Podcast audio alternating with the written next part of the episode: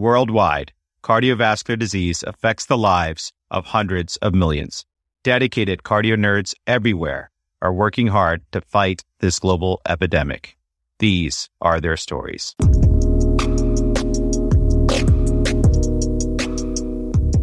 Hey everyone, it's Amit Goyal.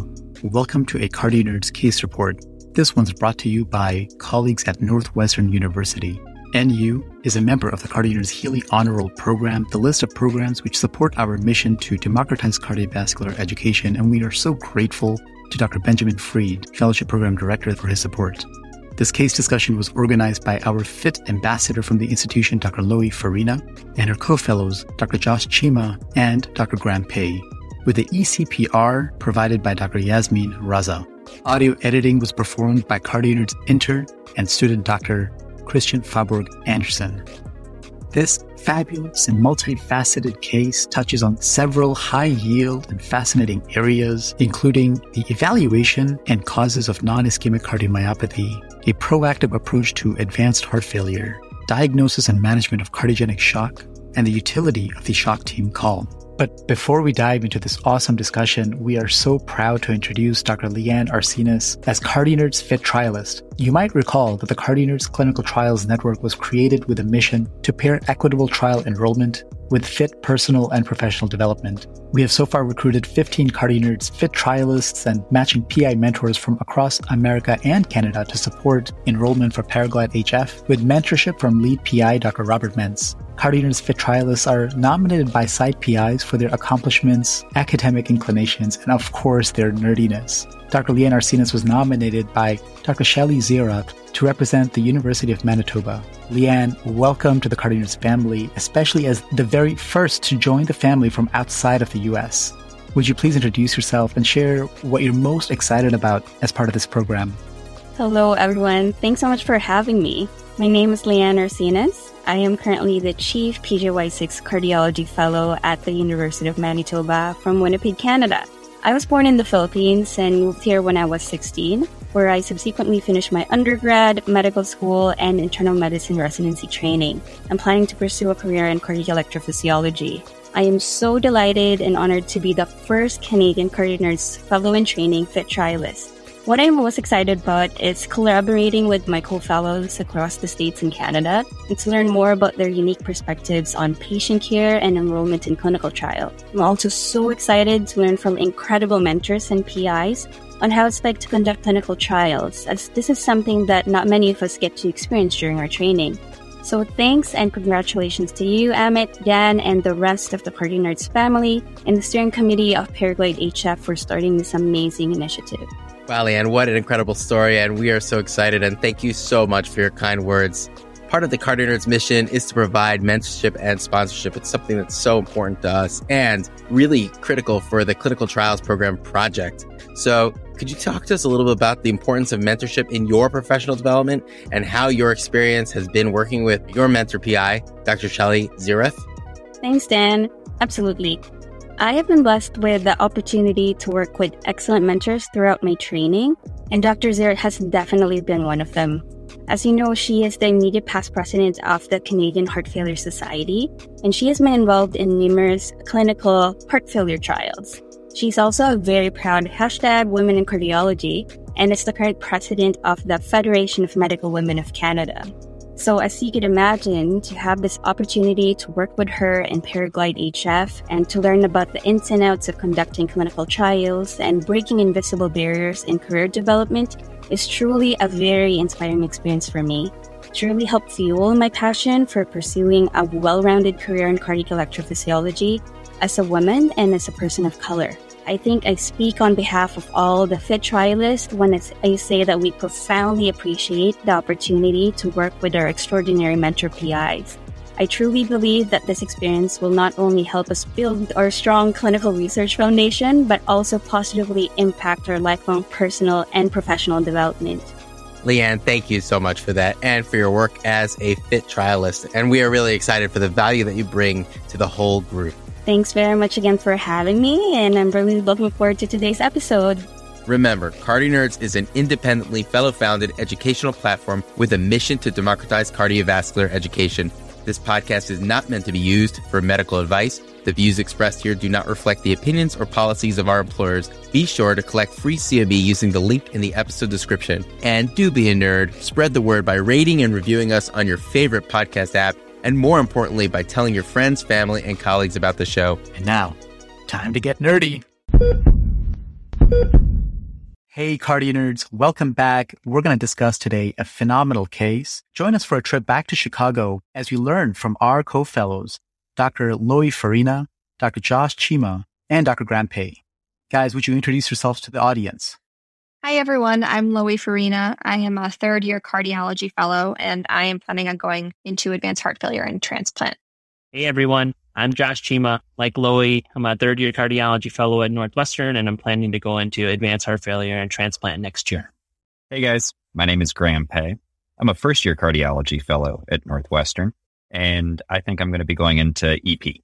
Loie, Josh, Graham, what a pleasure to be back in Chicago. So set the stage for some seriously amazing cardiology and take us to your favorite chill session in Chicago so we can enjoy this beautiful Sunday together. We are uh, relaxing on North Avenue Beach, trying to soak up the last remaining days of summer. Wow, that sounds absolutely gorgeous, Loie. You know, we've been talking about this case and getting it on the show for such a long time. It's such a privilege to learn from this unique case. Why don't we get started? What do we have to discuss here? So today, guys, we're going to be discussing a fifty-two-year-old female with long-standing but stable limited cutaneous systemic sclerosis that's been complicated by telangiectasias, GERD, and I L D, who initially presented two months ago. And at that point, she actually had a year-long history of gradual onset shortness of breath, fatigue, and a twenty-pound weight loss. So this is a long case, and she had a very thorough workup that was completed two months ago. This showed a decline in her P F Ts, along with a high-res C T that demonstrated findings consistent with nonspecific interstitial pneumonia. An echo done at that time showed a left ventricular ejection fraction of forty percent with normal left ventricular size and wall thickness and indeterminate diastolic function. A cardiac M R was performed that showed reduced biventricular function with global left ventricular hypokinesis and mild pericardial thickening. And then to cap it off, she had a right and left heart cath that showed mild non-obstructive coronary disease, normal L V E D P, pulmonary arterial hypertension, and uh, preserved cardiac output. So two months ago, she was started on mycophenolate mofetil for scleroderma-associated I L D, and she was simultaneously diagnosed with a non-ischemic cardiomyopathy that was presumed to be from her systemic sclerosis. She was discharged on low-dose diuretic and guideline-directed medical therapy, including a beta blocker and A C E. Now, she represents with worsening dyspnea on exertion and orthopnea. Her exercise tolerance is down to only fifteen or twenty steps, and she can no longer go up a flight of stairs. Associated symptoms at this point include occasional palpitations and a cough with scant phlegm, and she doesn't have any fevers or chills or sick contacts. Now, to take a step back and go through a little bit more of her past medical, social, and family history. She's had a past surgical history that's notable for a fibroidectomy. Her family history is notable for her mother, who has psoriasis and hyperlipidemia, her father, who had a stroke, diabetes, and kidney cancer. However, she doesn't have any family history of heart failure, pulmonary hypertension, or premature coronary disease. Her social history is notable for very rare alcohol use and no tobacco or illicit drug use. And the medications she's on right now include aspirin, eighty-one daily, furosemide, forty milligrams twice a day, lisinopril, five milligrams daily, metoprolol succinate, twenty-five milligrams daily, mycophenolate mofetil, fifteen hundred milligrams twice a day, and omeprazole, twenty milligrams twice a day. She does not have any allergies. Wow. So that's a lot. And at this point, uh, Loie, I would love for you to help explain how scleroderma affects the heart and why we think that she may have uh, a non-ischemic cardiomyopathy from scleroderma. Absolutely. Thanks for providing all of her history for us. So scleroderma is a connective tissue disorder that's characterized by extracellular matrix deposition with widespread fibrosis of the skin and visceral organs, microvascular injury, and evidence of immune system activation. Cardiac involvement is common, although likely underestimated, as it is often subclinical and the estimated prevalence varies widely. Myocardial involvement is identified in up to eighty percent of patients in histological studies, and clinical myocardial dysfunction is recognized in fifteen to twenty-five percent. When clinically evident, cardiac involvement unfortunately portends a poor prognosis, with an up to seventy percent mortality at five years. Approximately twenty-five percent of all scleroderma-related deaths are due to cardiac causes. Primary involvement is thought to be mediated by repeated focal ischemic reperfusion injury, impaired microcirculation, inflammation, and eventual focal irreversible fibrosis leading to heart failure and arrhythmias. Cardiac involvement can also occur secondary to lung or renal disease, pulmonary arterial hypertension, or other cardiovascular risk factors. The main cardiac manifestations include arrhythmias and conduction disorders, pericarditis and pericardial effusions, valvular involvement, and diastolic dysfunction. This is frequently reported, but less commonly associated with diastolic heart failure. Systolic dysfunction can also occur, but severe systolic dysfunction is rare. Loie, thanks for taking us through that. And I have to say, for the longest time, I was confused about the nomenclature for scleroderma, right, or systemic sclerosis. But I think it's just helpful to remember that there are two main variants. Limited scleroderma, which is essentially the CREST syndrome that we think about, where the skin thickening is pretty much limited to the hands and the face, generally speaking. And the diffuse systemic sclerosis, where you have more extensive skin involvement and then also generally more visceral organ involvement. So with the limited form or the CREST syndrome, the cardiovascular issue that we worry about is pulmonary arterial hypertension, which sounds like this patient has from the history that Graham laid out so well. This is something definitely to evaluate patients for and ends up being an important part of the prognosis determination for these patients. And with the diffuse systemic sclerosis, you can get I L D, renal involvement. And you beautifully talked about all the different cardiovascular manifestations. And I hadn't realized, you know, earlier when I learned about this disease, all the different ways that it can affect the heart. And, you know, when we think about the different types of cardiac failure, it really is so pervasive. It can affect everything, right? So if you have myocardial failure causing diastolic, even systolic dysfunction, pericardial failure, we can have pericardial thickening, pericarditis, effusion, even constrictive pericarditis. Conduction abnormalities, right? So electrical failure, microvascular involvement, so coronary failure. Valvular heart disease is usually less involved and less prominent a feature, but you can even get thickening and valvular dysfunction as well. So really, I think it's a fascinating disease that I think we're just starting to learn about in terms of its overlap with the cardiovascular system. Thanks for taking us through that. I think you did a really good job of summarizing. Well, I mean, I, I actually really used to get confused about systemic sclerosis. And it is confusing. Guys, it seems like we have a lot of potential complications to look out for here. Let's take a run through this patient's physical exam. Vital signs-wise, the patient was afebrile with a temperature of ninety-eight point five degrees Fahrenheit, but tachycardic at one hundred sixteen beats per minute. Blood pressure was ninety-nine over seventy-one, breathing eighteen times per minute, and satting ninety-six percent on room air. The physical exam is notable for facial telangiectasias, an elevated J V P at fourteen centimeters above the right atrium, non-labored respirations, but decreased breath sounds on the right. And with respect to her heart specifically, patient is tachycardic, but has a regular rhythm, normal S one and S two, and no audible murmurs. Abdomen is soft and non-tender without any rebound. And the patient's extremities demonstrate sclerodactyly. They're warm and have one plus pitting edema bilaterally. Patient's alert and oriented with no focal deficits, and importantly, looks very comfortable. So Josh, we have these vital signs here and we have this physical exam, and I'm initially concerned, but what would your specific thoughts be? Thanks, Graham, for getting me involved here. You know, I think the vital signs are concerning, especially when you see the heart rate elevated to one hundred sixteen and the blood pressure is borderline low, but the pulse pressure is starting to narrow.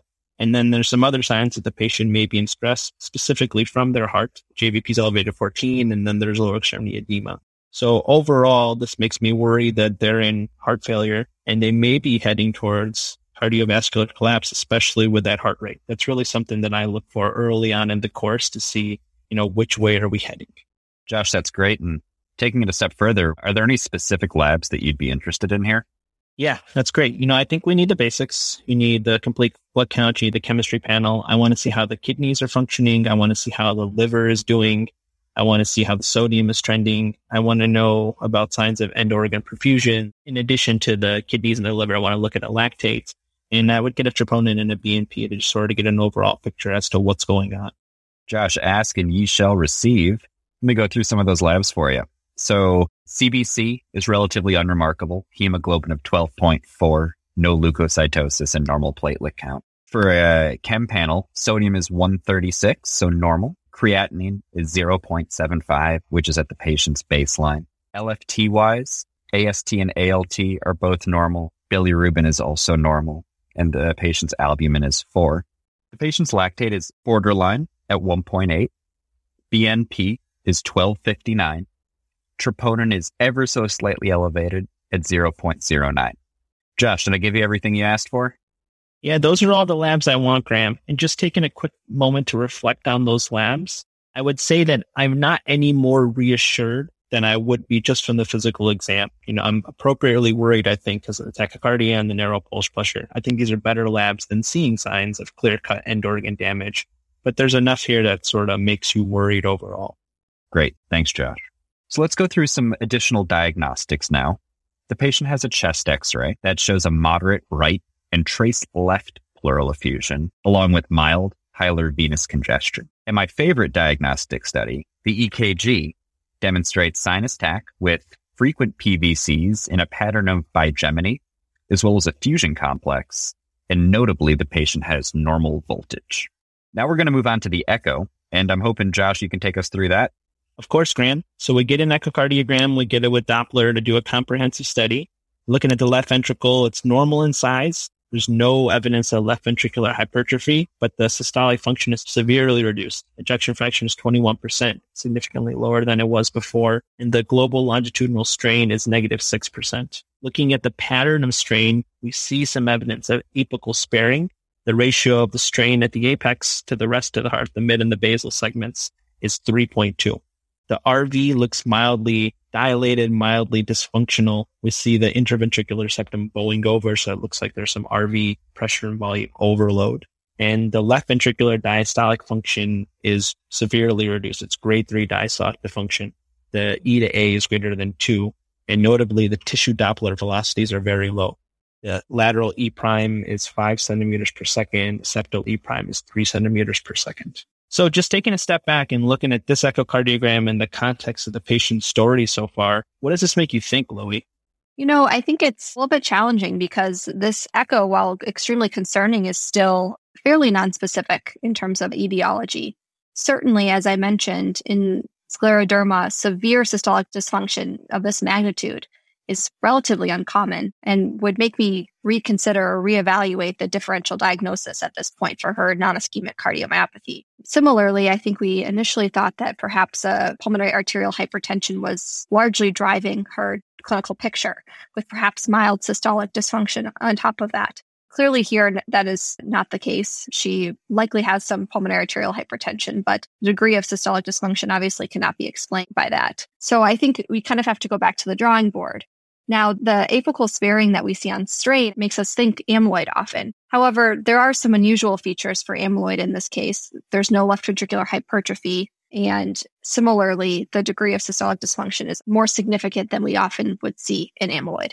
Loie, I completely agree with you. I think this echocardiogram adds a lot of information in terms of the patient's current structural issues and hemodynamics, but, but really is, is mixed in terms of the etiology of this problem. Clearly, there's left-sided disease, you know, maybe with a cherry on top. With a reduced global longitudinal strain with apical sparing, one might consider cardiac amyloidosis. But as Graham pointed out, there's no low voltage on E K G. And while not every patient has to have low voltage, this patient also doesn't have L V hypertrophy. You know, there is this small pericardial effusion that can be seen with amyloidosis, but that can also be seen with pulmonary hypertension, this patient also has. You know, could this be some sort of other restrictive cardiomyopathy that doesn't involve hypertrophy, right? Because we think about restrictive cardiomyopathy, is it infiltrative? Is it storage disorders? And those come with hypertrophy. But here, maybe this is something like that. But again, like you pointed out, typically you wouldn't have this degree of systolic dysfunction unless this was totally end stage, which again, you know, this patient has had symptoms for quite some time. This may be, you know, and in terms of severe pulmonary hypertension causing R V failure, severe T R, et cetera, there is substantial L V dysfunction as well. So a lot to tease out. This echo helps us understand what's going on, but not necessarily in terms of the etiology. Graham, how did you approach this patient in real time? You know, I think at this point, what was really important was to see how the patient was actually doing at this point after the echo was obtained, to see kind of the urgency at which further diagnostics were needed. Sounds like my pager's going off. Graham, we were diuresing our patient, trying to get some of the extra volume off that we saw, but we're alerted by the nurse that they're not doing so well. Blood pressure is further reduced, seventy over fifty, heart rate's one hundred eighteen beats per minute, and they're setting ninety-three percent on room air. And so as we're running over to see our patient, we get word that our labs are back as well. This is a new set compared to before. Looking at the chemistry compared to before, the sodium is lower. It's one thirty-three. Creatinine is slightly elevated at one point oh one. The L F Ts are starting to go up. A S T is seventy-four, A L T is sixty-eight, and the T-Billy is two point one. On our last set of blood work, all of these were normal. Our troponin is still mildly elevated, but now is zero point one two. B N P is still in the eleven hundreds. And now our lactate is positive at three point three. At this point, we decide we need more information, specifically invasive information. So we do a right heart catheterization, and we plan to do an endomyocardial biopsy because it's just not clear what is causing the cardiac dysfunction we see right now.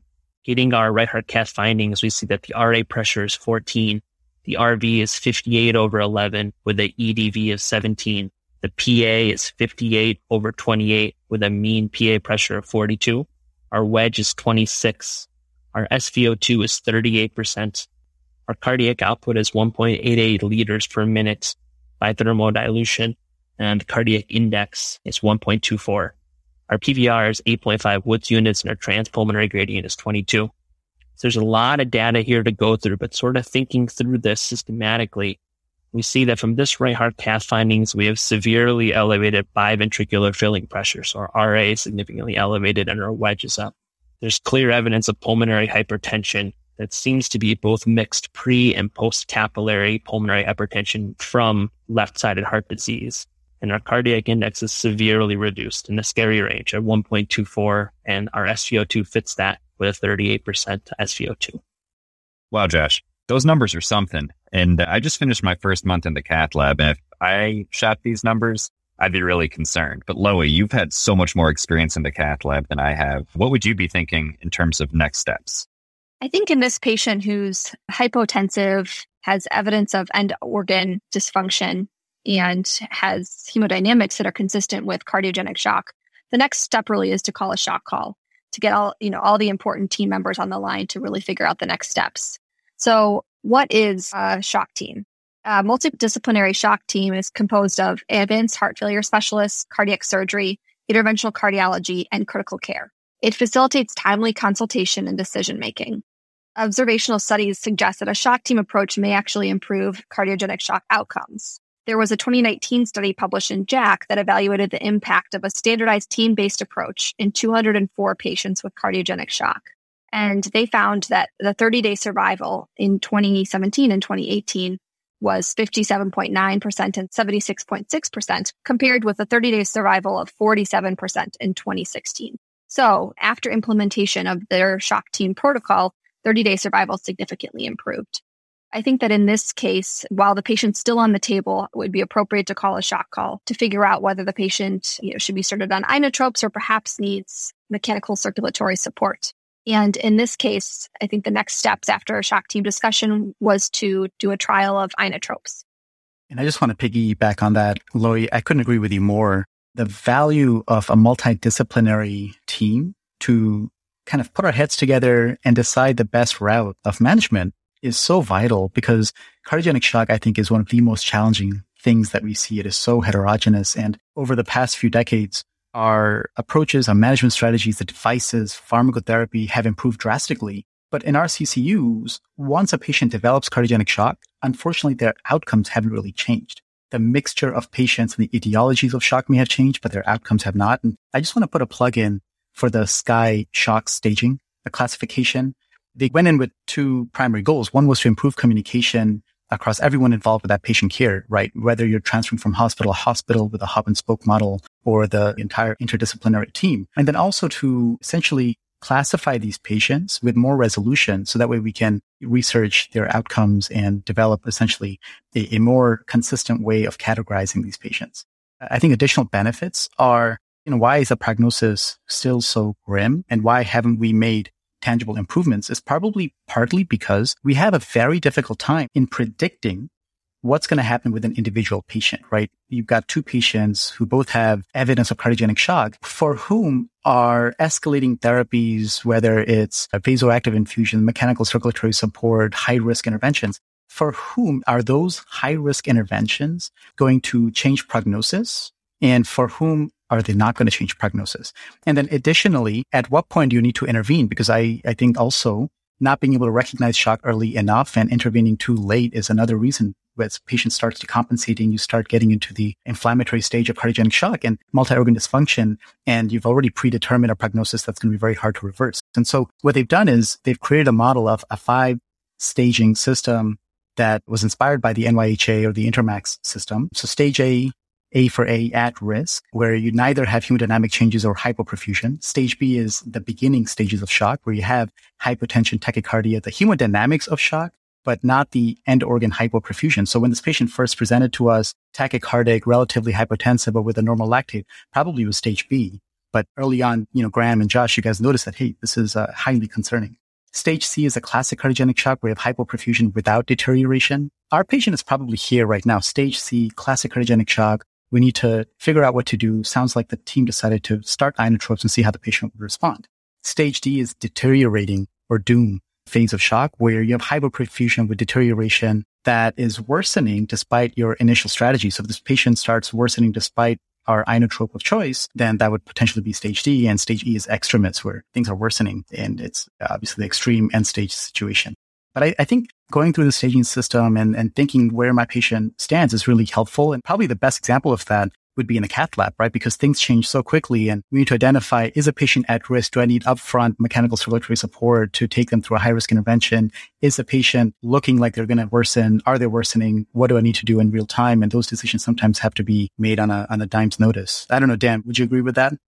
I completely agree with that. Early recognition is critical. Having that staging system that really helps us all get on the same page and sing language is absolutely critical. And then earlier, you know, we mentioned that the shock team is just absolutely essential. We also have to have things that we can deploy right away to help the patient return perfusion back to those end organs. So Josh, I'm really glad you all involved the shock team, and I'm very interested. I'm sitting at the edge of my seat. You have this patient who's in cardiogenic shock, biventricular failure, congested and poor forward flow. I'm really interested to hearing your first inotrope of choice or your inotrope strategy, as you called the shock team, discuss the options, and then what you guys did for either further treatment or further diagnostics.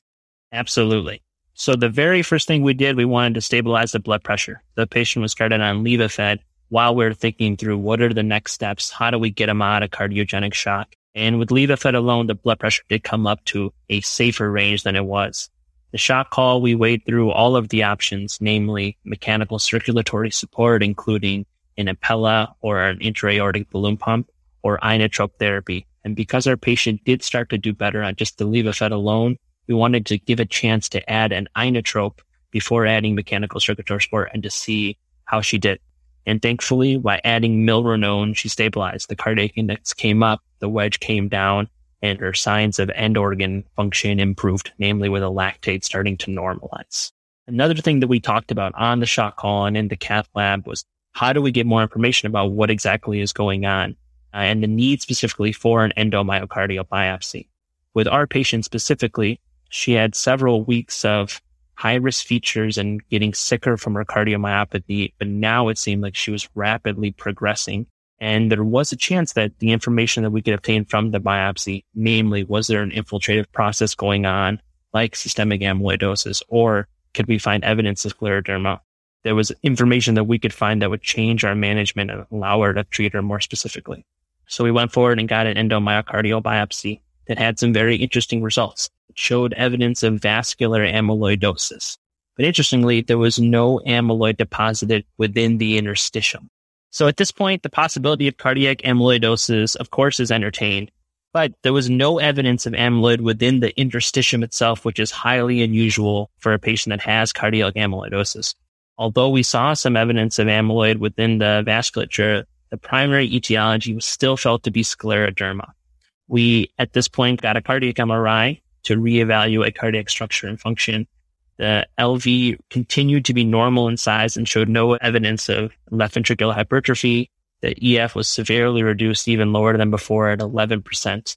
There was a transmural perfusion defect through the entire septum, as well as a subendocardial perfusion defect in the inferior wall and the mid and basal infralateral wall. Overall, this was felt to be not in a vascular territory. There was subendocardial delayed enhancement seen in the basal to mid anteroseptum, the infroseptum, the infra-infralateral wall, as well as delayed enhancement in the anterior and posterior papillary muscles. There's no evidence of myocardial edema. The E C V was elevated at forty-two percent to suggest diffuse myocardial fibrosis. The left and right atrium were moderately enlarged. The R V was normal in size, but severely reduced in function with an R V E F of seven percent. And there continued to be a mild pericardial effusion. So Loie, thinking about this M R I and thinking about scleroderma and amyloid cardiomyopathy, what are the key M R I findings for those conditions and how does this sort of fit? So first, I just want to briefly review a few key concepts in cardiac M R. Native T one signals are increased by edema, as in acute infarction, and an increase in interstitial space, as in fibrosis or amyloid. T one signals are decreased by lipid and iron overload. Gadolinium contrast agents are distributed throughout the extracellular space and shorten the T one relaxation times of myocardium in proportion to the local concentrations of gadolinium. So areas of fibrosis and scar will exhibit shorter T one relaxation times due to higher gadolinium proportions. The extracellular volume, or E C V, fraction is calculated using myocardial and blood T one times before and after contrast is administered. It serves as a marker of myocardial tissue remodeling. E C V is increased in amyloid and excessive collagen deposition and serves as a robust marker of myocardial fibrosis. Late gadolinium enhancement, or L G E, depicts a relative difference in the T one recovery times between enhancing areas of fibrosis or scar, where T one is shortened due to accumulation of extracellular gadolinium contrast, and normal nulled myocardium, where the T one is longer as the gadolinium contrast was more rapidly washed out. And finally, T two-weighted imaging is sensitive to regional or global increases in myocardial water content, as in edema. So now that we have that background, uh, let's talk specifically about scleroderma findings. So in scleroderma, we often see perfusion defects. These are predominantly stress perfusion abnormalities. They occur less commonly at rest. There's also typically an increased signal intensity on T two-weighted sequences, an increase in the E C V, delayed enhancement that spares the endocardium and is mainly linear and typically mid-wall. And then importantly, cardiac M R I can really help us with getting an accurate assessment of R V function, which can be particularly challenging on echo sometimes and is very important in these patients due to the risk of P A H. In amyloid, we tend to see T one signal abnormalities, an increase in the E C V, and classically global subendocardial L G E in a non-coronary distribution. However, L G E can also be diffuse and transmural or more localized and patchy. I think it's also important to note that L G E in the setting of cardiac amyloidosis is associated with increased mortality. Lastly, another classic finding is difficulty nulling the myocardium, where the myocardium appears similar to the blood pool. Myocardial nulling refers to an inversion recovery pulse sequence that is used to null the signal from a desired tissue in order to accentuate surrounding pathology. Normally, the blood pool nulls before the myocardium, but in amyloid, myocardium nulls simultaneously or before the blood pool. So to summarize, I think that the cardiac M R I in this case gives us a lot of information, although it's still a little bit nonspecific, with findings that can be seen both in cardiac amyloidosis and in systemic sclerosis, or potentially even in an alternate etiology. I think because of this diagnostic uncertainty, additional workup was pursued. Graham, would you mind taking us through that? Yeah, of course, Loie. But before I do, thank you so much for taking us through that tour de force of cardiac M R. I feel like I was sitting in a uh, noon conference and imaging fellowship there. So let's go through some additional diagnostics. Because amyloid is being so highly considered, we got serum immunofixation that showed a monoclonal free lambda light chain. Free kappa was one point four seven, while free lambda was fifty-two point eight, yielding a ratio of only zero point zero three. We also got a U PEP that showed four hundred twenty-three milligrams of total protein with seventy-nine milligrams of albumin and a restricted band in the gamma region. Finally, immunofixation on the U PEP was with free lambda. A bone marrow biopsy was then performed that showed twenty percent plasma cells that were lambda restricted. And finally, we performed a nuclear medicine cardiac amyloid scan, or a technetium pyrophosphate scan, that was equivocal for T T R cardiac amyloid. And the formal read said that it could represent A L amyloid or early T T R amyloid. Grant, this is extremely interesting in terms of what could be going on with this patient, and will all tie into what the best management approach will be. But I, you know, just as a listener, hearing about how this case is unfolding, I am so confused about what's actually going on.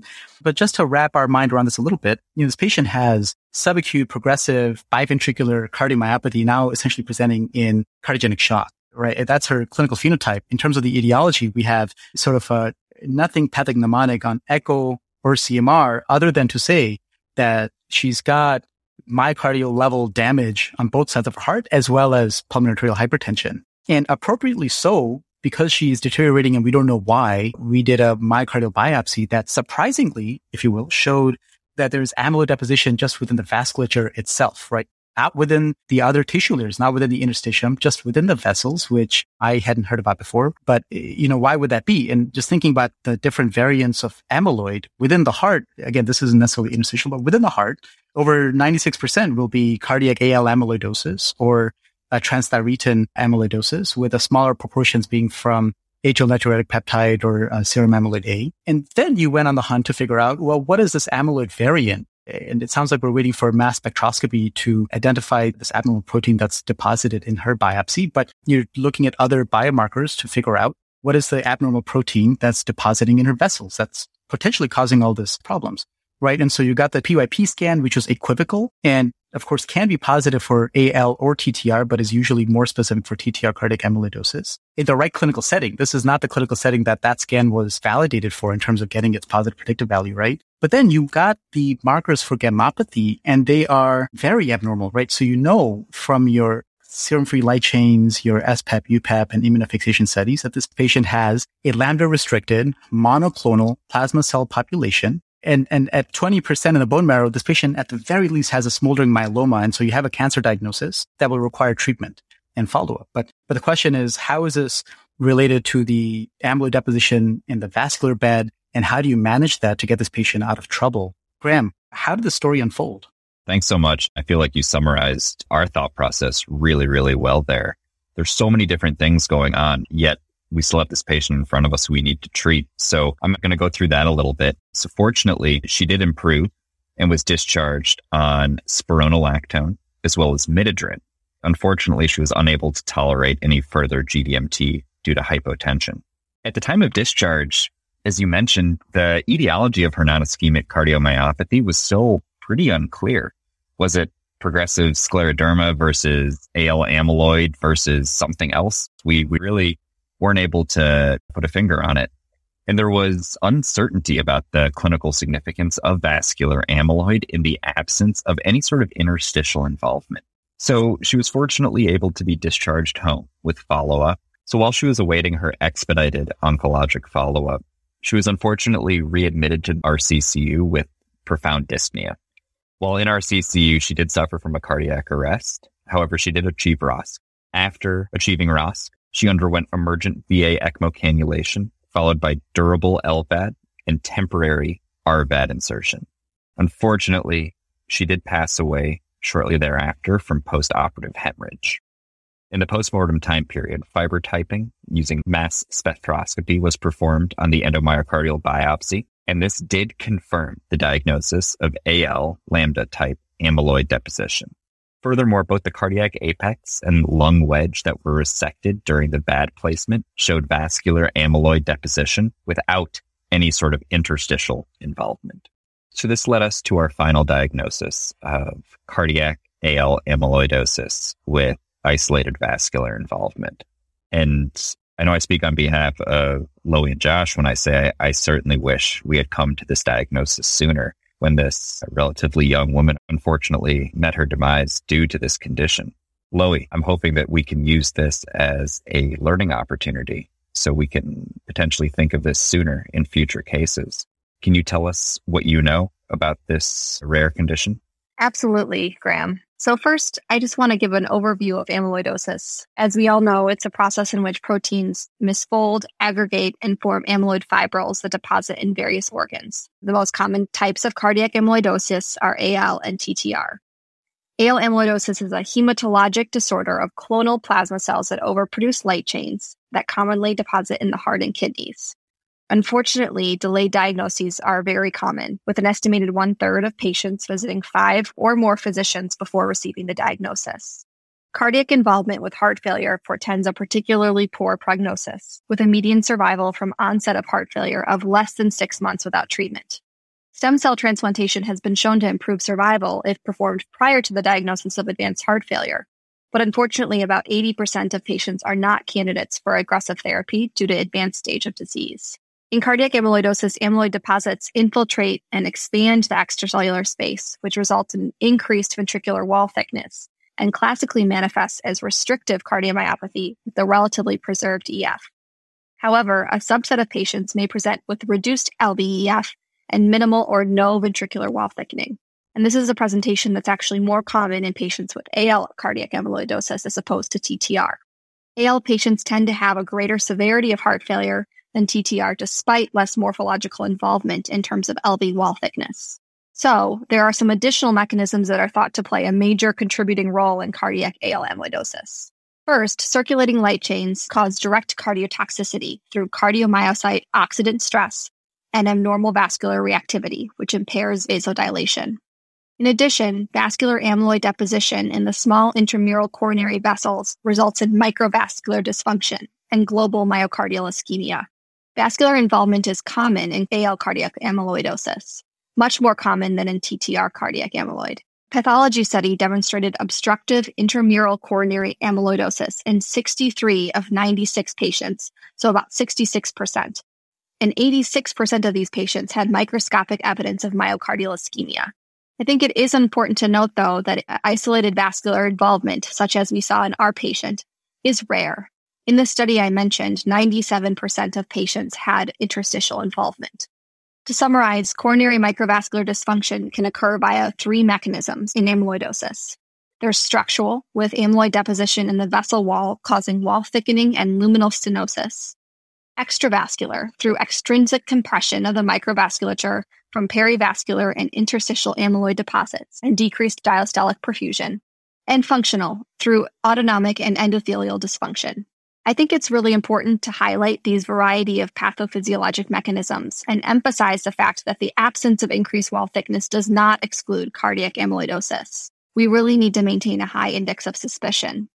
The diagnosis in this case was challenging because of the unusual presentation of an already uncommon condition. Interestingly, amyloid vascular deposition was also noted in the patient's lung, which could explain her decline in P F Ts. There was no definitive pathologic evidence of scleroderma cardiac involvement, but it's possible that the patient already had microvascular dysfunction due to long-standing scleroderma and was therefore more sensitive to the dysfunction induced by amyloid deposition. So overall, a really challenging case, and I think one that we can all learn from. Thanks, Loie, for going through that. You know, this was just such a challenging case, and I think we owe it to ourselves, we owe it to this patient and this patient's family to try to think through how can we use this case to recognize patients that have advanced heart failure, regardless of what the etiology is, earlier in their course? This topic specifically is a challenging one. And so the, the question is, among our patients that have chronic heart failure, who are the ones that are the most sick? And by the most sick, I mean with advanced heart failure or stage D heart failure, which is a distinction we make when we don't think that guideline-directed medical therapy alone or interventions like a C R T D or CardioMEMS or a MitraClip or other things that are evidence-proven will allow for recovery for our patients to not have an unacceptably high rate of morbidity and mortality. These are the patients we specifically think that need a permanent L V A D or a heart transplant. And this is the topic of a recent A H A scientific statement that just came out in the last few months. Just taking a step back, we know that heart failure is a progressive condition. A study that was done in Jack Heart Failure two thousand seventeen with Doctor Javed Butler as the senior author showed that in a cohort of outpatients with stage C heart failure, twenty-five percent of them progressed to stage D or died within a three-year span. And they estimated that one hundred thousand patients a year progressed from stage C to stage D. is highlight how large of a population this really is. And the challenging part is we don't always identify these patients early enough or until it's too late. And so a separate study that was done in this year, twenty twenty-one, in the Journal of Cardiac Failure was a multi-center retrospective analysis of referral patterns for L VAD and transplant. And of the five hundred fifteen patients they studied, they specifically found that sixty percent of the referrals for these advanced therapies were coming from patients that were admitted to the hospital, patients that were inpatients. So clearly they were sick enough to require hospital admission. And of those five hundred fifteen, forty percent were declined for advanced therapies. They weren't eligible to get an L VAD or a transplant because of specifically how sick they were. It makes you think if we would have found them earlier in their disease course, then we could have offered them these potentially life-saving therapies. So how do we do that? I, I urge you guys to read this guideline document. That's really important. But there is a mnemonic that we often use that's very helpful. It's the I need help mnemonic. And going through the letters within the I need help mnemonic, I stands for inotropes, N stands for N Y H A class three or four, E stands for end organ damage. The second E stands for very low E F, typically less than twenty percent. The D stands for defibrillator shocks. H stands for greater than one hospitalization in twelve months. The next E stands for edema, despite escalating doses of diuretics. The L stands for low blood pressure. And P stands for progressive intolerance of G D M T, specifically because of hypotension. So this is a mnemonic that lists a bunch of characteristics, findings that we may see, signs and symptoms that we may see in our patients that should make us think, is this individual headed towards advanced heart failure where we need to think about an L VAD or a transplant? You know, the schema really isn't perfect. There's the definitions for these conditions are not perfect. So this is certainly an area that we need more research in. Well, and Josh, I just want to say thank you so much for raising this really important point, because if you're seeing a patient in your heart failure clinic and staffing with Doctor Wilcox, you guys know what the right thing to do is. You know, it's sometimes, obviously, even for an expert, recognizing early signs can be challenging. But the truth is the vast majority of patients with heart failure are seen not by a heart failure and transplant specialist, right? They're seen by, you know, other CardioNerds, general cardiologists. They're seen by primary care doctors, family practitioners, E D physicians, and all of our multidisciplinary teammates out there. And so I think just knowing when to refer to somebody like yourself and Loie to consider advanced heart failure therapies, I think is so invaluable and relevant for everyone involved in the care of the heart failure patient. So thank you so much for raising that. I couldn't agree more. And, you know, I just want to end this case by reiterating from all of us on this podcast, Loie and Graham, and from the rest of Northwestern staff that took care of this patient, that we really want to honor the life of this patient. And we owe it to this patient and their family to use this information to try to learn from. But we can't forget that this is this is a real individual that lost their life far too early. So we just want to say those final words. Josh, that's very profound. And obviously, we're thinking a lot about this patient as we go forward. And as we assess our patients that come in with cardiogenic shock or even progressive heart failure, and just thinking about them in this way. And, and now adding another diagnosis to the things that we think about when we approach patients, especially if the diagnosis isn't clear, despite the usual basic testing that we'll do for our patients with ischemic and non-ischemic cardiomyopathy. So with that, I'd like to thank you all for coming on here, presenting that case so that we could learn and think about this patient. We'll be definitely coming back to Chicago to learn more from all of you. So thank you. Thanks so much. We really enjoyed being a part of this great conversation and presenting this really fascinating and challenging case. Yeah. Thank you guys so much for having us on. We really appreciate it. Thanks, guys. And now for the E C P R, I'm thrilled to introduce Doctor Yasmin Raza. Doctor Raza is an advanced heart failure and transplant specialist at Northwestern University with an academic interest in pulmonary hypertension. She's beloved by fellows, and we are so excited that she is able to join us today to discuss this case. All right. Well, thank you very much for that introduction. Now, before we get started, I just wanted to take a moment to thank the entire CardioNerds team for including our program and allowing us to join this incredible podcast you have put together. Daniel and Amit, truly amazing work on your part, and we are very excited for the opportunity to participate. So getting started with our case now. Loie, Graham, and Josh did an excellent job summarizing and taking us through all of the intricacies of this highly complex case. I have just a few take-home pearls I would like to reemphasize. First of all, During the course of the case review, we discussed how to recognize advanced heart failure and therefore determine appropriate timing for referral to an advanced heart failure specialist. Now, this can certainly be a challenging and nuanced undertaking and is an ongoing topic of discussion in the heart failure world. In fact, Doctor Alana Morris and colleagues recently published an excellent paper on this very subject in Circulation, and I highly encourage our listeners to read it at their leisure. When thinking about advanced heart failure, various governing bodies, including in the United States and Europe, have delineated various clinical, echocardiographic, as well as hemodynamic parameters for the identification of advanced stage D heart failure. As mentioned, the I Need Help mnemonic is an excellent tool to recall many of these clinical clues. The name of the game here is really recognizing patients who should be considered for advanced therapies, such as L VAD and transplant. Namely, patients who do have refractory symptoms, but before they have progressed to the point of irreversible end organ damage, including kidney and liver failure, as well as profound deconditioning and cardiac cachexia, any of which could preclude their candidacy with regards to advanced therapies. Now, Josh very nicely outlined each of the individual components of the mnemonic, so I would just like to take a few minutes to highlight in further detail a few of the components. So I'll start with the I in the I Need Help mnemonic, which is for I V inotropes. So what does that mean for our patients? Well, looking back to data from REMATCH, the landmark study published in the New England Journal of Medicine in two thousand one, which was comparing L VAD to optimal medical therapy, about two-thirds of those patients were on inotropes. And what we saw is in the medical therapy group, one-year survival was very poor at twenty-five percent, with two-year survival being dismal at eight percent. Furthermore, additional published data has also shown poor prognosis among this patient population, with a median survival of only nine months.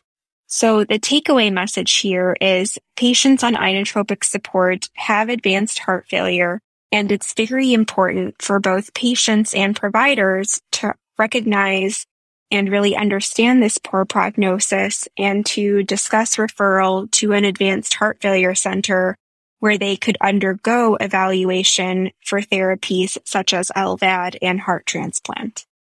Now, moving on, what about our patients who are not on inotropic support? Well, some of the other components of the I Need Help mnemonic can be more subtle and occur insidiously. For instance, patients who are not tolerating guideline-directed medical therapy. These patients can experience a gradual down titration of their medications over time. And so reviewing that history and really pinning down the trajectory of medication doses and tolerance is very important. Finally, with regards to the mnemonic, I wanted to touch on heart failure hospitalization. Many of us have come across the frequent flyer heart failure patients. And, you know, we work them up during the admission as to the etiology or trigger for the decompensation, be it ischemia, arrhythmia, and so on. And then the patients are diuresed, optimized, and discharged. But we really shouldn't stop there. If we notice this revolving door of heart failure admission, discharge, and then readmission, it's important to pause, take a step back, and think about what this means for the patient in the bigger picture and in terms of prognosis. So to go into a little more granular detail, data shows that patients with two prior heart failure admissions in the past one year represent a very high-risk population for poor outcomes, including a one-year mortality over forty percent. All right, so moving on, the second major point that I wanted to discuss was emphasizing a concept which Loie was alluding to with the competing principles of Occam's razor and Hickam's dictum, with the latter applying to our case. And so, you know, a good rule of thumb in medicine in general, but especially in very complex cases such as this one, is the importance of maintaining a broad differential and ensuring we have effectively ruled out other potential etiologies for an illness. So in this case, cardiomyopathy with resultant heart failure with reduced ejection fraction. Now, as mentioned, this was an extremely challenging case for multiple reasons. First of all, some of the clinical clues we routinely utilize, which increase suspicion for amyloidosis, comprise the identification of multi-organ involvement, including neuropathy, renal disease, and G I disease, thereby increasing suspicion for a systemic disease process. Well, our patient already had a confirmed diagnosis of systemic sclerosis, a disease which can also lead to multi-organ system involvement. Additionally, she ended up having a very rare form of amyloid in that there was only vascular involvement. So not only was there the presence of another systemic disease, which can lead to cardiomyopathy, along with clinical features of multi-organ involvement, the typical clues for amyloidosis that are typically seen on imaging were also missing, as Loie discussed in detailed review of the cardiac M R I and echocardiogram. Importantly, though, the imaging findings were nonspecific, as she discussed, and scleroderma was not definitively confirmed as the etiology of her cardiomyopathy. So perhaps at that point, going back to the differential diagnosis and including broader testing would have been beneficial. As we know, with cardiomyopathy diagnosis, imaging, including echocardiogram and M R I, are often crucial components, but should complement comprehensive lab and invasive testing. And as we heard, it was ultimately not the imaging findings per se, but lab work with the serum and urine immunofixation electrophoresis and serum-free light chains, which were crucial as his testing revealed a plasma cell dyscrasia, which, along with the endomyocardial biopsy pathology results, confirmed the diagnosis of amyloidosis. All right, well, that's all that I have. And again, um, want to say great job to our fellows. And once again, thank you for the opportunity to join, and we hope to come back again soon for another case discussion. Thank you.